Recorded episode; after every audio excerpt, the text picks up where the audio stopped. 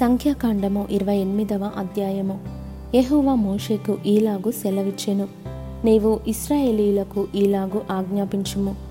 నాకు సువాసన కలుగుటకై మీరు హోమరూపములుగా నాకు అర్పించు ఆహారమును నియామక కాలమున నా యొద్దకు తెచ్చుటకు జాగ్రత్త పడవలెను. మరియు నీవు వారికి ఇలాగు ఆజ్ఞాపించుము.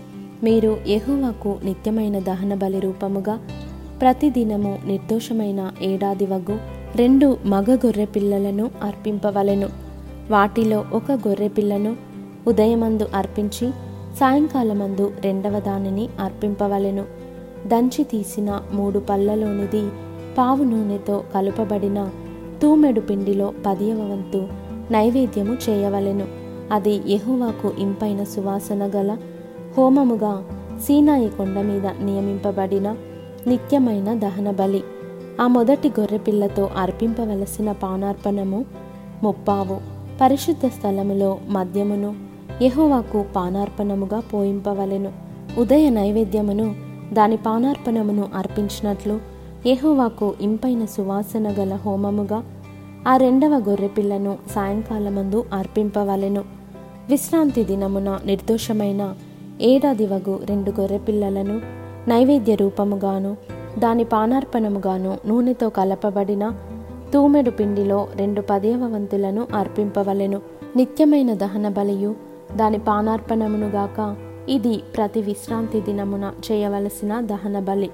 నెల నెలకు మొదటి దినమున ఎహోవాకు దహన బలి అర్పించవలెను.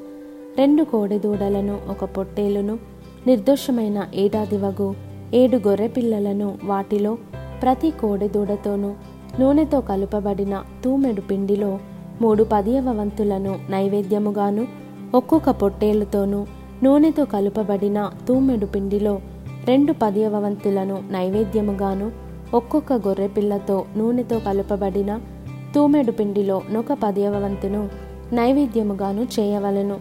అది యహోవాకు ఇంపైన సువాసన గల దహన బలి. వాటి పానార్పణములు ఒక్కొక్క కోడెతో పడిన్నర ద్రాక్షరసమును పొట్టేలుతో పడియు గొర్రెపిల్లతో ముప్పావును ఉండవలెను.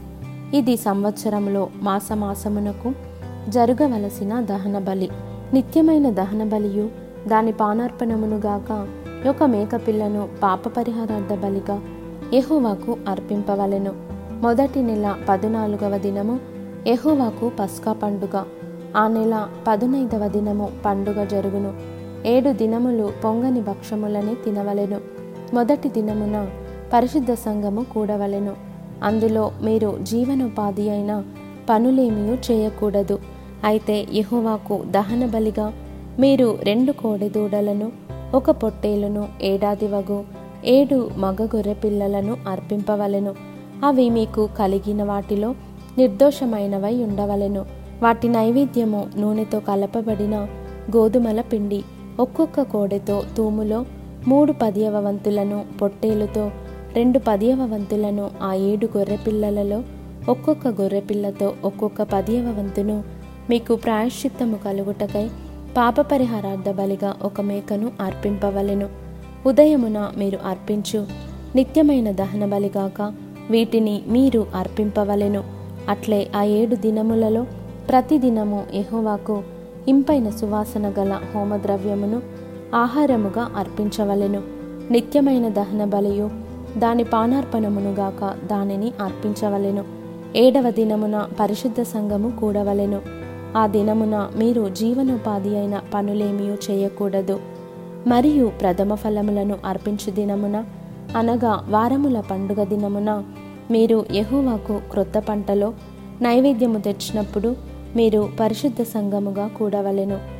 నాడు మీరు జీవనోపాధి అయిన పనులేమీ చేయకూడదు.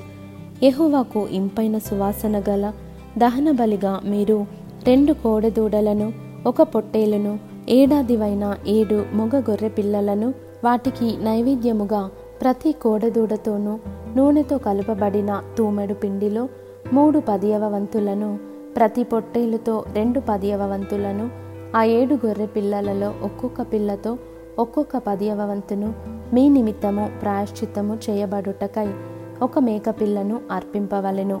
నిత్యమైన దహన బలియు దాని నైవేద్యమును గాక వాటిని వాటి పానార్పణములను అర్పింపవలెను. అవి నిర్దోషములుగా నుండవలెను.